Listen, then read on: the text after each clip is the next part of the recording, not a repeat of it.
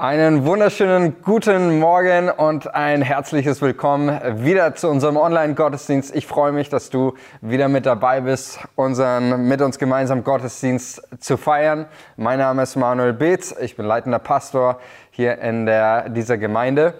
Und was ganz, ganz großartig war und ist, wir hatten diesen, diese Woche schon unseren ersten Gemeindegottesdienst.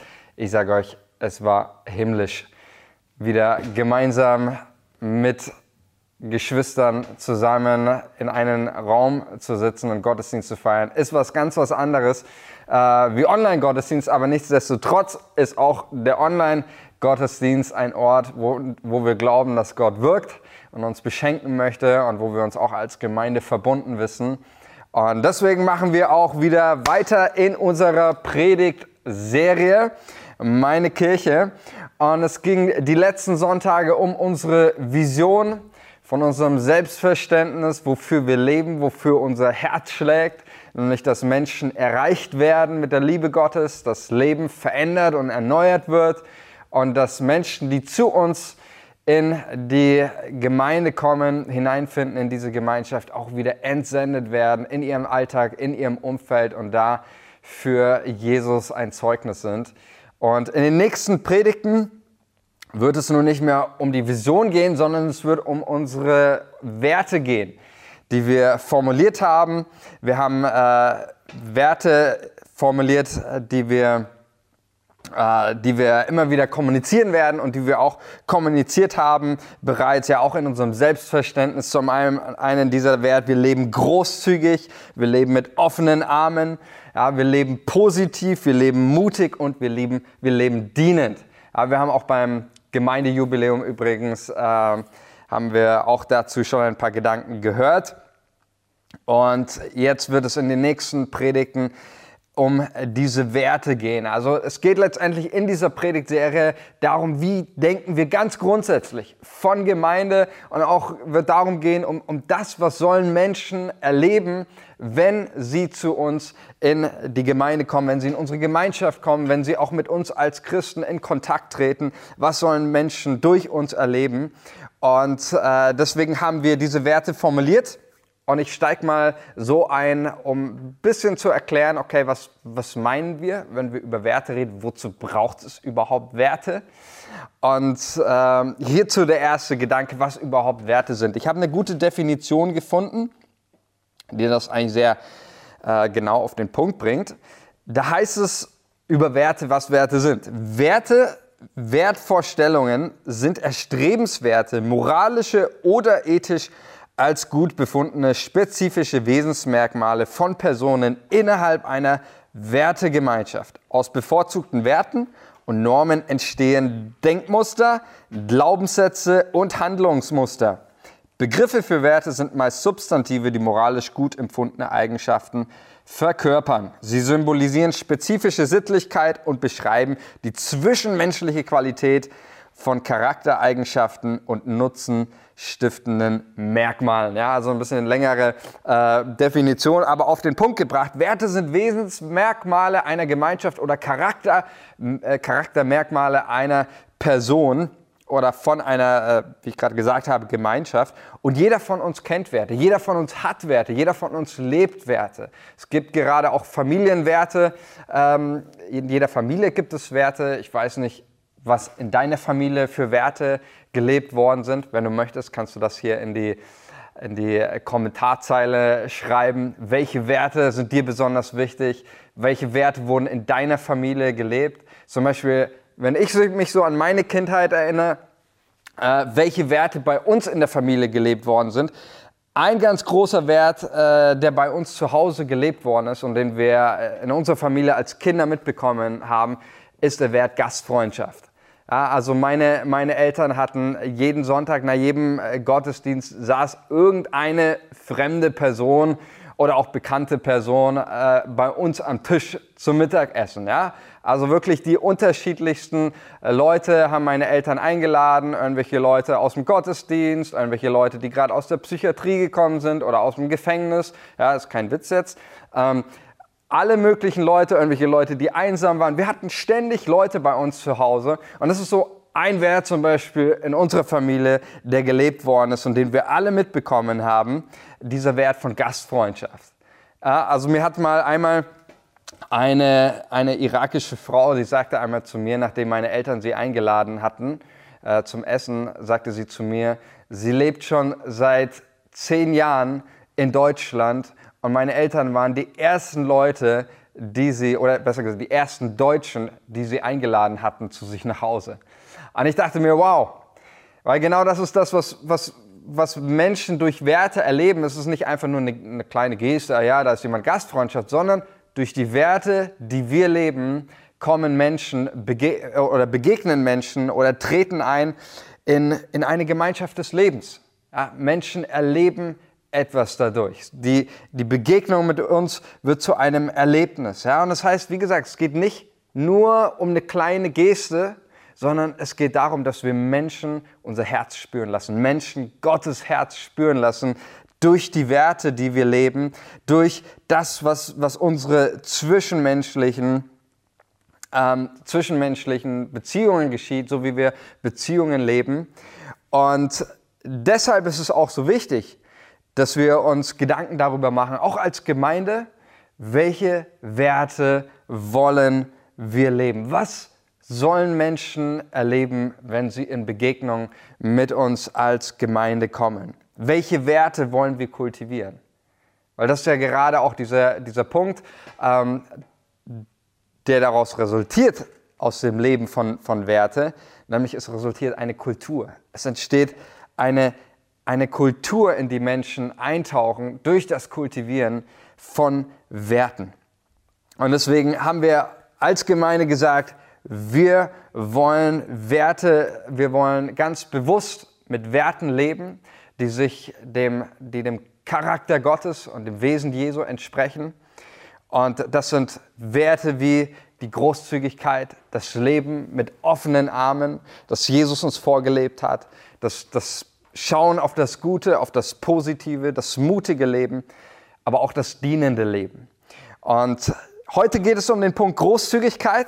Wir werden darüber sprechen, über das, was es für uns als Gemeinde, aber auch persönlich heißt, diesen Wert großzügig zu leben und warum wir überzeugt sind, dass das ein Wert ist, der wirklich extrem wichtig ist. Und ich sage es mal schon von vornherein, manches Mal wird dieses Thema Großzügigkeit auf Finanzen reduziert. Da äh, geht es mir heute nicht vorrangig drum, weil Großzügigkeit fängt mit deinem Herzen an. Und es geht hier um viel, viel mehr als nur um irgendwie äh, Finanzen zu geben oder irgendwas, sondern Großzügigkeit, ist, das hat etwas mit dem Wesen Gottes zu tun. Und mein Gebet, mein Wunsch ist es für heute, dass wir dieses Wesensmerkmal Gottes ganz neu verstehen und begreifen.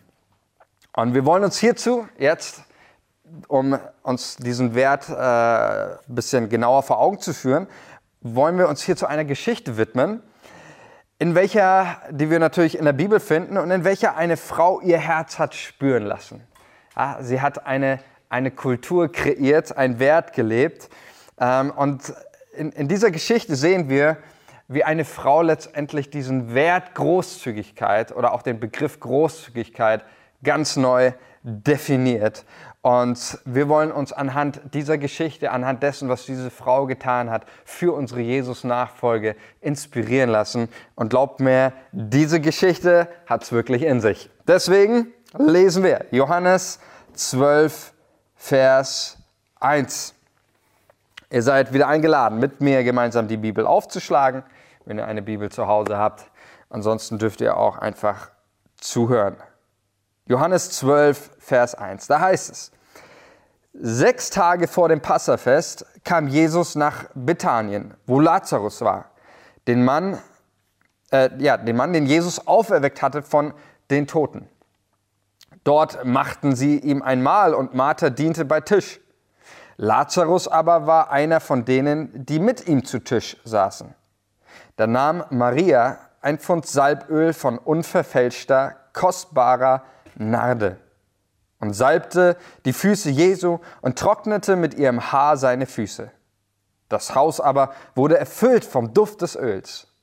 Da sprach einer seiner Jünger, Judas Ischariot, der ihn hernach verriet, Warum wurde dieses Öl nicht für 300 Silbergroschen verkauft und das Geld den Armen gegeben? Das sagte er aber nicht, weil ihm die Armen, weil ihm an den Armen lag, sondern er war ein Dieb. Er hatte den Geldbeutel und nahm an sich, was gegeben wurde. Das sprach Jesus, lass sie. Es soll gelten für den Tag meines Begräbnisses. Denn Arme habt ihr alle Zeit bei euch, mich aber habt ihr nicht alle Zeit. Bis hierhin die Geschichte von der Frau namens Maria.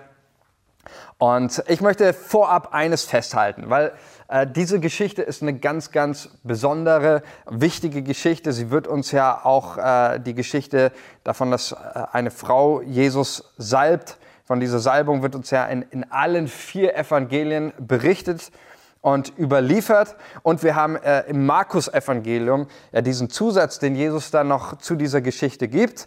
Ähm, diesen Zusatz Markus 14, Vers 9, da sagt Jesus, wahrlich, ich sage euch, wo das Evangelium gepredigt wird in der ganzen Welt, da wird man auch das sagen zu ihrem Gedächtnis, was sie getan hat. Ja, also das ist schon mal echt eine steile Aussage, die Jesus hier bringt, ähm, weil je, es gibt sogar Geschichten ja auch in der Bibel, die hat äh, von Jesus, die nicht mal in der Bibel vorkommen. Ja? Äh, sagt der Johannes selber am Ende seines Evangeliums, dass es manche Dinge gibt, die Jesus getan hat, aber die nicht aufgeschrieben worden sind, von denen wir heute nichts mehr wissen. Ja? Aber Jesus sagt hier, ähm, überall, wo das Evangelium gepredigt wird in der Welt, da wird man auch sich an diese Geschichte erinnern. Da wird man sich daran erinnern, was diese Frau getan hat. Ja, also das, was Jesus scheinbar sieht er diese Aktion hier von dieser Frau so an, als könnte diese Aktion nichts mehr, nichts mehr toppen. Und ich glaube, dass, dass genau das der Punkt ist, dass Jesus hier uns etwas sagen möchte, dadurch nämlich, dass diese Geschichte, das, was die Frau getan hat, er bringt es ja mit seinem Evangelium in Verbindung. Das, was diese Frau getan hat, bringt etwas auf den Punkt vom Wesen und vom, vom Kern Gottes, das so elementar und das so wichtig ist für unsere Nachfolge mit Jesus. Und deswegen ist es Jesus so wichtig, hier zu sagen, wo auch immer mein Evangelium, dieses, die gute Botschaft von Jesus verkündigt wird, da wird man auch diese Geschichte erzählen von Maria.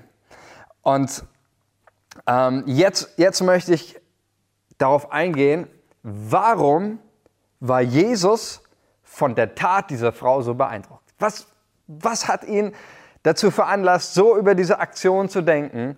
Ähm, was hat ihn so stark beeindruckt und ins Staunen versetzt über das, was diese Frau hier getan hat? Und ich möchte euch dazu Folgendes verdeutlichen. Die Sache ist ja die, Johannes überliefert uns, dass dieses kostbare Nadenöl 300 Silberstücke wert war.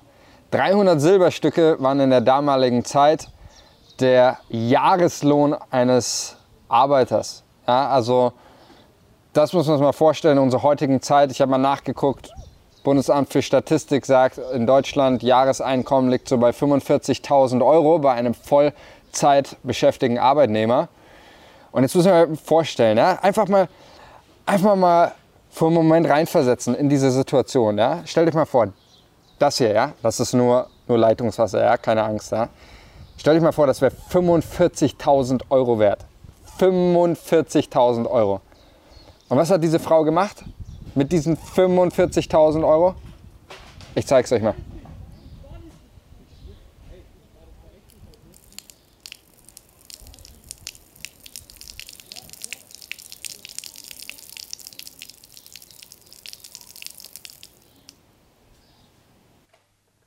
Krass, oder? Und weil es so krass war, Nochmal.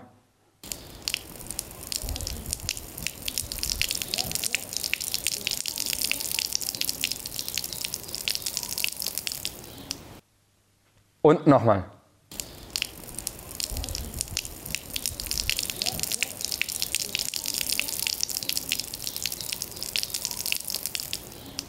Und ihr müsst euch mal vorstellen, was dann los wäre. Ja, was, was, was, wenn ich das wirklich machen würde, was da los wäre, ja, stellt euch mal das mal vor, äh, ich würde, würde äh, dieses, dieses Geld nehmen, ja, 45.000 Euro und das, keine Ahnung, irgendwie so, so verschwenderisch damit umgehen oder irgendwie im Ofen verbrennen oder sonst was, was da los wäre. Ja? Da wär, würde das Finanzamt sofort an, antanzen und sagen, ja, ja, klar, ne? Äh, Geld im Ofen verbrannt, ja, einfach mal so ausgegossen, so, wir prüfen mal alle Konten. Also, äh, das ist einfach nur krass, was diese Frau hier tut. Und mit dieser, mit dieser, Groß, mit dieser Geste der Großzügigkeit definiert sie Großzügig ganz neu. Großzügigkeit ganz neu. Für die einen ist es Verschwendung, für sie ist es Ausdruck der Liebe, mit der sie Jesus in den Mittelpunkt stellt und ehrt. Und genau das ist der Punkt. Großzügigkeit bedeutet nichts anderes, als Jesus in den Mittelpunkt zu stellen, als Jesus zu ehren. Und das würde auch gerade dadurch, ähm, wenn wir uns vor, äh, wenn wir uns, wenn wir mal darauf achten, was das für ein Salböl war, das Maria hier verwendet, nämlich, das war, so heißt es hier äh, im Johannesevangelium, ähm, heißt es hier kostbare Narde. Ja? Narde gehört zu den Baldrian-Gewächsen, hat einen warmen, erdigen, aromatischen Duft. Wem meint, das riecht gut?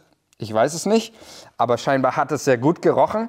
Und es war ein sehr, sehr wertvolles äh, Salböl. Es hat, äh, ist auf mehreren tausend äh, Höhenmetern ähm, im Himalaya gewachsen, Himalaya gewachsen äh, in, in Indien und, und ähm, wurde dann von Indien nach Israel transportiert und war daher sehr kostbar, sogar wertvoller als Gold. Und dieses Salböl verwendete man übrigens nur für Priester und für Könige ja, oder ganz besonders eingeweihte äh, Personen. Und dadurch wird ja genau auch das, das ausgesagt und ausgedrückt, nämlich mit dieser Großzügigkeit, mit dieser Aktion erklärt Maria Jesus zu ihrem König. Und deswegen haben wir auch gesagt und glauben wir, dass, dass Großzügigkeit so wichtig ist und dass Gemeinde ein Ort der Großzügigkeit ist, weil wenn wir Großzügigkeit leben als Christen, als Gemeinde, dann geben wir Jesus den Ehrenplatz. Und dann, dann werden wir zu einer Gemeinschaft, die Jesus in den Mittelpunkt stellt, die Jesus als den König anerkennt. Und das ist ja übrigens im Kontrast zu Judas, das, was Judas auch in der Geschichte hier im Johannesevangelium nicht tut ja, sondern äh, Judas, wir wissen, verrät Jesus am Ende. Und das ist genau dieser, dieser Kontrast eben. Maria ehrt Jesus durch ihre Großzügigkeit. Judas entehrt Jesus durch seinen Egoismus. Und das ist die, die, die großartige Botschaft, die, die hiermit vermittelt wird, dass wir Jesus diesen Ehrenplatz geben durch unsere Großzügigkeit, die wir leben. Wir haben das letzte Predigt bei Zachäus gesehen, eben dass Jesus, äh, Zachäus war ein, ein Zolleinnehmer, der Leute betrogen hat, der egoistisch war und Jesus macht ihn frei von seinem Egoismus. Er befreit ihn zu, von seinem Egoismus und macht ihn zu einem Menschen, der hingegeben und großzügig, äh, Großzügigkeit lebt. Und deswegen ist das das, was wir tun wollen. Wir wollen großzügig leben. Egal, ob das unsere Finanzen betrifft, ob das unsere Liebe betrifft. Es betrifft unsere, unsere Zeit, unser generelles Verhalten. Wenn wir mit Menschen in Gemeinschaft sind, dann wollen wir Großzügigkeit leben und praktizieren. Noch ein Punkt, warum Jesus von dieser Frau und ihrer Tat so beeindruckt war. Und hier kommt dieser Punkt. Folgende Sache. Ich glaube, Jesus, ich glaube, Maria gab Jesus mit dieser Aktion ein Gefühl von zu Hause zu sein. Weil das ist ein Wesensmerkmal, ja, dieses Wesensmerkmal der Großzügigkeit. Was andere Verschwendung nennen, das kannte Jesus von seinem Vater im Himmel. Dieses Wesensmerkmal, das kannte er. Diesen Wert, den kannte er bereits von seinem himmlischen Vater. Dieses verschwenderische, großzügige. Ja, deswegen stellt uns Jesus auch unseren Vater im Himmel nicht als einen knausrigen Gott vor, der immer irgendwie versucht, irgendwie nicht viel abzugeben, sondern er redet von einem Vater, der das, der das beste Opfer, der, der dem, zum Beispiel dem verlorenen Sohn wieder einen goldenen Ring gibt und das beste Kleid. Er redet von einem Gott, der uns die Schulden erlässt. Er redet von einem Gott, der seinen Sohn hingibt, von einem Gott, der all in gegangen ist, von einem Gott, der sich völlig aus Liebe zu uns, in uns und für uns verschwendet und hingibt und alles aufgibt.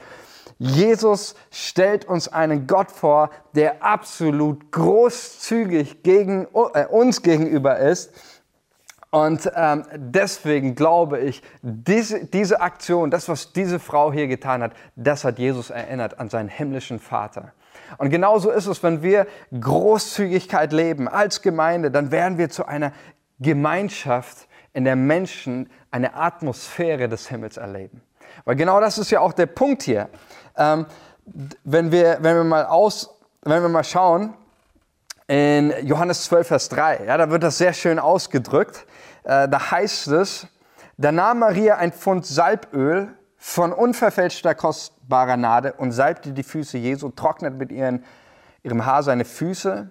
Und dann heißt es hier, dieser Vers, und das ist keine Randbemerkung wieder, ja. Da heißt es, das Haus aber wurde erfüllt vom Duft des Öls.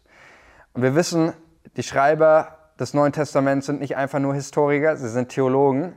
Wenn da jemand schreibt, es duftet, dann, dann wollte Johannes nicht einfach nur sagen, ja, das hat ein bisschen gerochen oder so, sondern da steckt eine wichtige theologische Aussage dahinter, denn Duft ist ja immer auch gerade im Alten Testament ein ähm, ein Ausdruck für die Verbindung zwischen Gott und den Menschen, ein Ausdruck von, von heiliger Präsenz Gottes.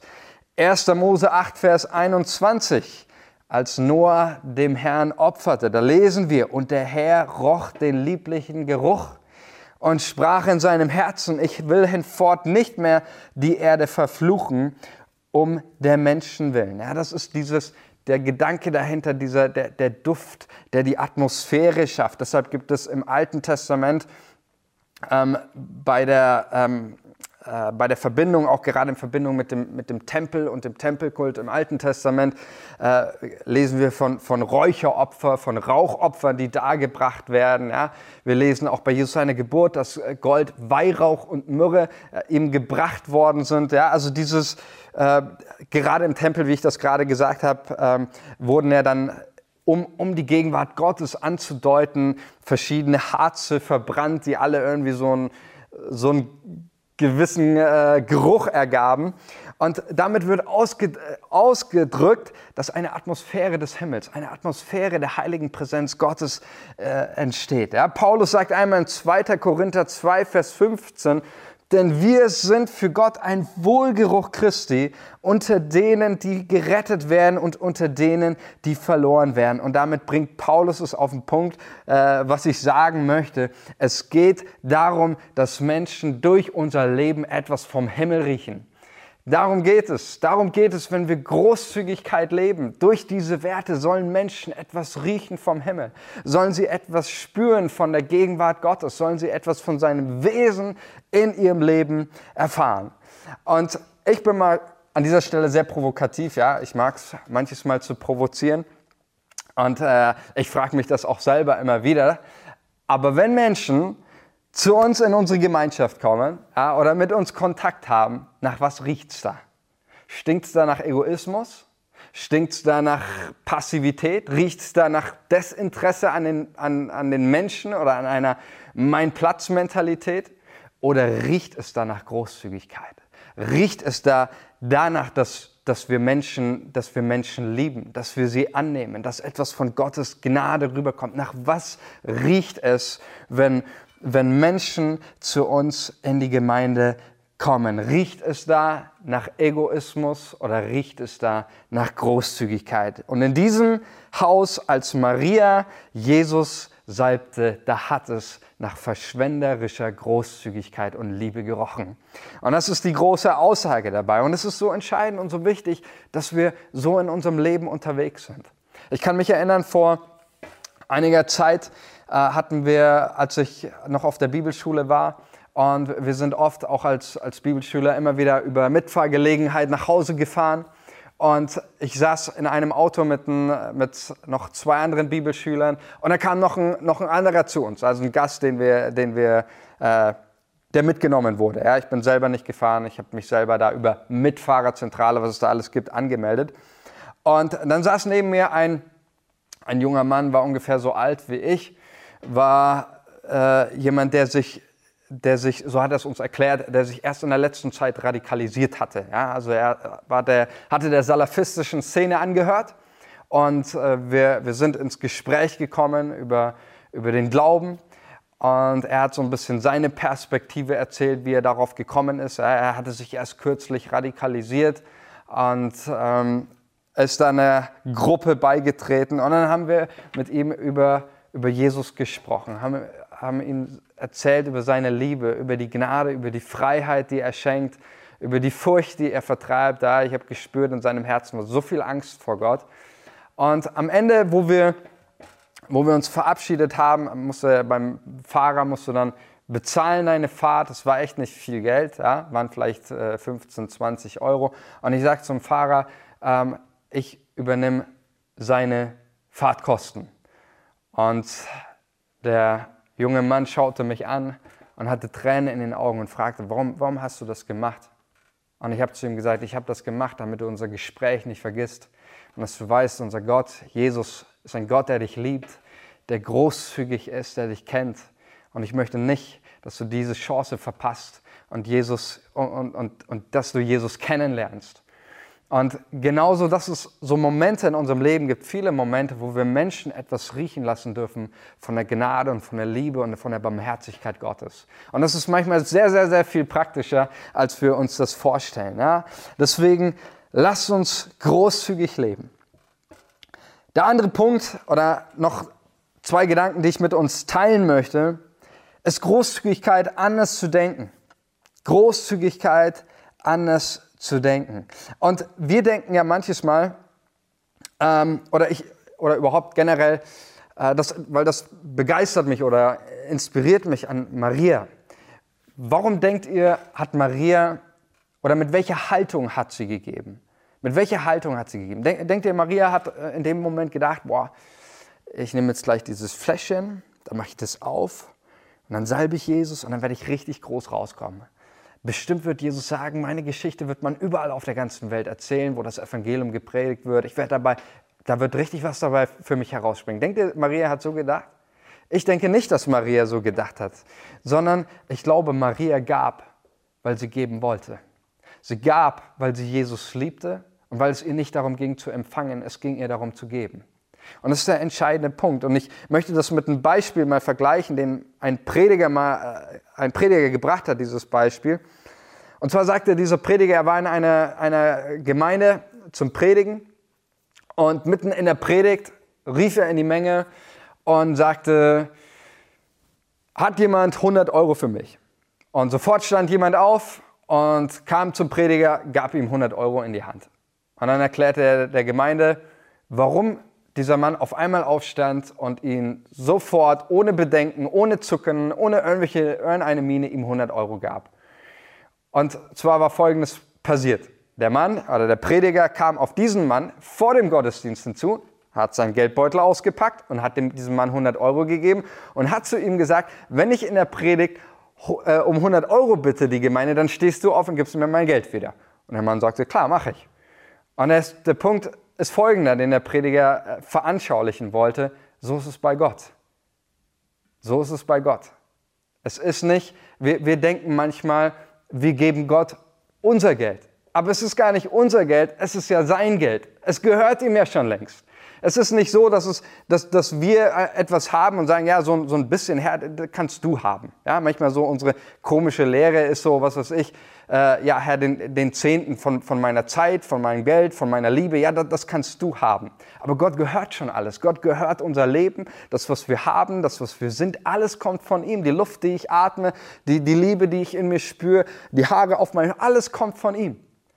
Und deswegen, genau das ist dieser, dieser Punkt, ähm, nee, nee, der, der Prediger hier, hier verdeutlichen wollte, wenn wir das verstehen, Großzügigkeit beginnt nicht damit, dass ich etwas von meinem Überfluss oder von dem, was ich habe, Gott gebe. Großzügigkeit beginnt damit, dass ich verstehe, mir ist alles in meinem Leben geschenkt.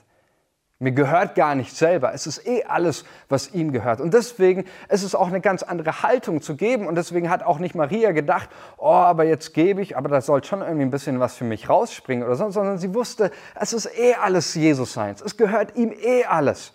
Deswegen lebte sie Großzügigkeit. Und das ist ein ganz, ganz anderes Denken auch über Großzügigkeit. Und das ist der Punkt. Wir sind Verwalter. Wir sind Verwalter. Aber das, was wir haben, es gehört ihm, es gehört Jesus. Der andere Punkt ist, den, den letzten, den ich auch nochmal verdeutlichen möchte, ist das Großzügigkeit. Und ich glaube auch, dass da ein Missverständnis, äh, gerade auch in, in, unseren, in unseren christlichen Kreisen, oft ein Missverständnis darüber herrscht. Großzügigkeit ist nicht der Weg zum Ziel. Großzügigkeit ist das Ziel. Und ich glaube, das, was, also das, was ich sagen möchte damit ist, Viele Christen geben aus der Erwartung, wieder etwas zu empfangen. Und versteht mich nicht falsch an dieser, an dieser Stelle. Ich stehe voll hinter diesem biblischen Prinzip, das, was der Mensch sät, das wird er ernten. Ganz klare biblische Aussagen äh, dazu. Ähm, aber Großzügigkeit hier geht es viel mehr als nur einfach darum, irgendwas zu empfangen. Weil oft wird das dann irgendwie so verklickert auch, ja, du musst nur geben, dann wird der Herr dich segnen. Und was dabei wieder deutlich wird, ist wieder eigentlich letztendlich die Haltung des Egoismus. Weil dann gebe ich, weil ich ja irgendwie haben will und weil es um mich geht und so, ja. Und wie gesagt, das sind auch gewisse biblische Prinzipien von Saat und Ernte, alles korrekt. Aber ich glaube, dass wir auch hier etwas ganz Wesentliches verstehen müssen. Und ich habe das das erste Mal in meinem Leben erlebt oder verstanden, und zwar bei einer folgenden, folgenden Sache. Es war eine Begegnung mit, mit einem Pastor, mit einer Gemeinde, eine Begegnung, die mein Denken über Großzügigkeit und ich muss sagen, auch mein Leben von da an wirklich verändert hat. Ich war in der, damals in der Grundstufe auf einem theologischen Seminar auf Berühr, ist schon eine Zeit äh, her, ist schon einige Jahre her und äh, in der, sozusagen in der ersten Klasse der, der Bibelschule. Ich konnte gerade so ein bisschen predigen und äh, deswegen habe ich auch jede Chance, ja, jede Chance, ich wollte irgendwie darin wachsen, ich wollte weiterkommen, jede Chance zum Predigen habe ich irgendwie versucht zu ergreifen. Ja, egal, ob es irgendwo eine Andacht war, egal, ob ich dafür Geld zahlen musste. Ich habe jede, jede Möglichkeit irgendwie versucht zu ergreifen, um, um mal predigen zu dürfen. Und ich kann mich erinnern, bei einer, äh, bei einer Kaffeestunde, wir hatten auf der Bibelschule immer wieder auch Leute, die von außen kamen und äh, für, nur für einen Kurs mal da waren. Und ich hatte mich in der Kaffeepause mit einem Pastor unterhalten. Er war Pastor einer kleinen rumänischen Gemeinde und er fragte, er fragte mich, ob ich mal zum Predigen kommen möchte zu ihnen. Ja, ganz weit im Süden von Deutschland. Und ich hatte mir überlegt und hatte dann sofort Ja gesagt. Ja, und ich habe zu meiner Frau gesagt, komm, das machen wir. Wir machen da ein paar Tage Urlaub da unten, dass es nicht so schlimm ist, dass ich da die Fahrtkosten und alles in die Hand genommen habe. Und wir gehen, ich gehe da hin und predige am Sonntag. Und dann fahren wir wieder zurück. Ja, nicht in der Erwartung, irgendwas dafür zu bekommen oder sonst was, sondern ich war ja noch grün hinter den Ohren und es war mehr wirklich ein, ein Privileg, dieses Angebot zu bekommen. Und dann nach der Predigt, nach dem Gottesdienst, kommt der Pastor noch auf mich zu. Es war eine kleine, kleine Gemeinde. Ja. Die Leute hatten nicht sehr viel Geld, ähm, waren vielleicht so 20 Leute. Und dann drückt er mir 400 Euro in die Hand. Er hat natürlich alles buchhalterisch schön abgerechnet. Ja. Äh, drückt er mir in die Hand die Kollekte und sagt, das ist für dich, für deinen Dienst. Und ich in meinem Herzen, ich wusste so, das kann ich jetzt nicht annehmen. Ah, also, und ich habe zu ihm gesagt, du, das ist echt ganz, ganz lieb von dir und so, aber das ist echt ein bisschen, das ist ein bisschen zu viel. Und äh, ich dachte, dachte er jetzt so, er sagt vielleicht zu mir, ja, komm doch, nimm's, du kannst gebrauchen und du, du bist noch ein Student und so, ne? Und wir wollen ja mal ein bisschen so sein heute, ne? Wir wollen ja mal großzügig sein oder irgendwas. Aber das hat er nicht gesagt, sondern er hat was anderes gesagt. Und es geht eigentlich gar nicht so darum, ähm, was er gesagt hat, sondern es ging darum, wie er es gesagt hat. Und das, wie er es gesagt hat, das hat mein Herz und mein Leben bis heute verändert. Und seitdem habe ich etwas über Großzügigkeit gelernt. Und er sagte zu mir Folgendes. Er sagte, du musst nicht dankbar sein dafür. Er sagte, wir sind dankbar dafür, dass du gekommen bist, um uns zu dienen. Und es ist eine kleine Geste, um dir unsere Dankbarkeit auszudrücken.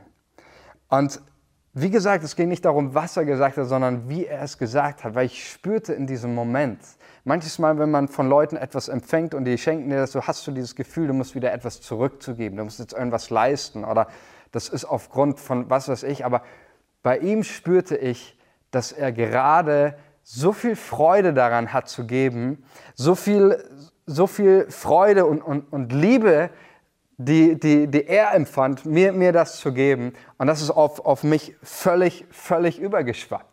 Also dieses Verständnis, dass es eine Freude ist zu geben, dass es nicht darum geht, irgendwie zu empfangen, sondern diese Freude zu spüren, die ein anderer hat beim Geben. Und es war interessant, als ich ein paar Monate später ihn wieder besucht hatte, da war ich mit ihm auf, dem, äh, auf, dem, im, äh, auf so einem Markt und wir haben was eingekauft, das war so ein Wochenmarkt, gab so Obst und lauter so Sachen.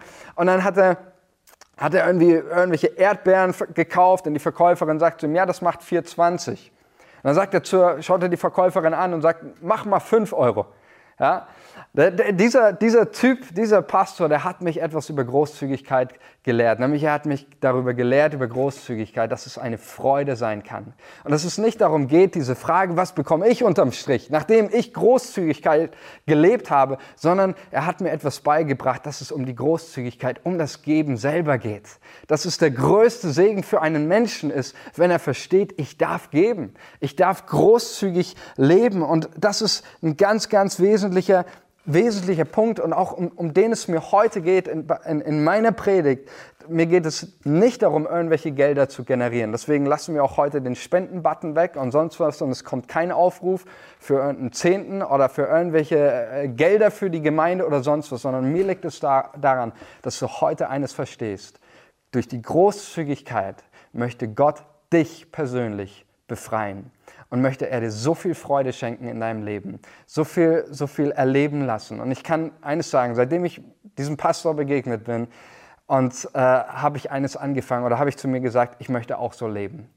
Und interessant ist es, überall wo ich hinkomme und dieses Prinzip lebe, erlebe ich, dass es Menschen freisetzt, erlebe ich, dass es Menschen Jesus ähnlicher macht und erlebe ich ganz viel Freude dabei, weil ich glaube, es ist ein ganz großes Prinzip, das ja auch Jesus gesagt hat, geben ist seliger als nehmen. In dem Geben ist, ist, ist das Glück und die Glückseligkeit zu finden, nicht in, den, in dem Nehmen. Und deswegen wollen wir als Gemeinde, als Christen, wollen wir großzügig leben, weil wir glauben, dass wenn wir als Gemeinschaft großzügig leben, dann kommen Menschen in eine Gemeinschaft und in eine Gemeinde, in der riechen sie etwas vom Himmel, in der riechen sie etwas vom Himmel und erleben eine Kultur, in der Freisetzung geschieht und in der Freude zu finden ist. Und deswegen meine Ermutigung an dich, fang an großzügig zu leben, da wo du bist, mit deiner Liebe, mit deiner Zeit, mit deinen Finanzen, mit den Menschen, mit denen du zu tun hast, ob es deine Nachbarn sind, deine Arbeitskollege, deine Familie, wer auch immer. Wir sind großzügig, weil Jesus großzügig ist und weil wir mit unserer Großzügigkeit Jesus auf den Thron setzen und ihn als König anerkennen. Amen. Dazu möchte ich auch noch beten und mir ist es ein ganz besonderes Anliegen, auch Ende dieser Predigt, dich einzuladen, wenn du diesen Jesus nicht kennst, wenn dir vielleicht dieser Jesus ein Fremdbegriff ist oder was auch immer. Ich möchte dich einladen, jetzt dein Herz aufzumachen und Jesus in dein Leben einzuladen. Mit Jesus kommt wirklicher Reichtum ins Leben und deswegen lade ich dich ein, an dieser Stelle mit mir auch jetzt zu beten, ein Gebet zu sprechen und Jesus in dein Herz einzuladen. Jesus, ich bete, dass du jetzt in mein Herz kommst und ich bitte dich, dass du mich frei machst, dass du mich auch zu einem, einem Leben der Großzügigkeit befreist, zu einem Leben der Freude, indem du mich frei machst von mir selbst, von meinem Egoismus, von meinen Selbstsüchten und auch von meinen selbstzerstörerischen Gedanken. Jesus, komm in mein Herz und lass mich die Großzügigkeit des Vaters erleben. Komm in mein Herz. Und ich bete, Vater, in Jesu Namen für uns, als Kirche, als Gemeinde in Langwasser, dass du uns ganz neu eine Offenbarung darüber schenkst, wie großzügig du bist. Eine Offenbarung darüber, dass alles, was wir haben, nicht uns gehört, sondern dir allein. Dass wir Verwalter sind dessen, was uns anvertraut ist, durch dich. Ich bete, Herr, dass unser Leben immer mehr und mehr zu einem Leben wird, das geprägt ist von den Werten und von der Kultur des Himmels. In dem Namen Jesus, durch die Kraft des Heiligen Geistes und zur Ehre Gottes des Vaters. Amen. Ich wünsche euch einen schönen Sonntag. Macht's gut und bis zum nächsten Mal. Ciao.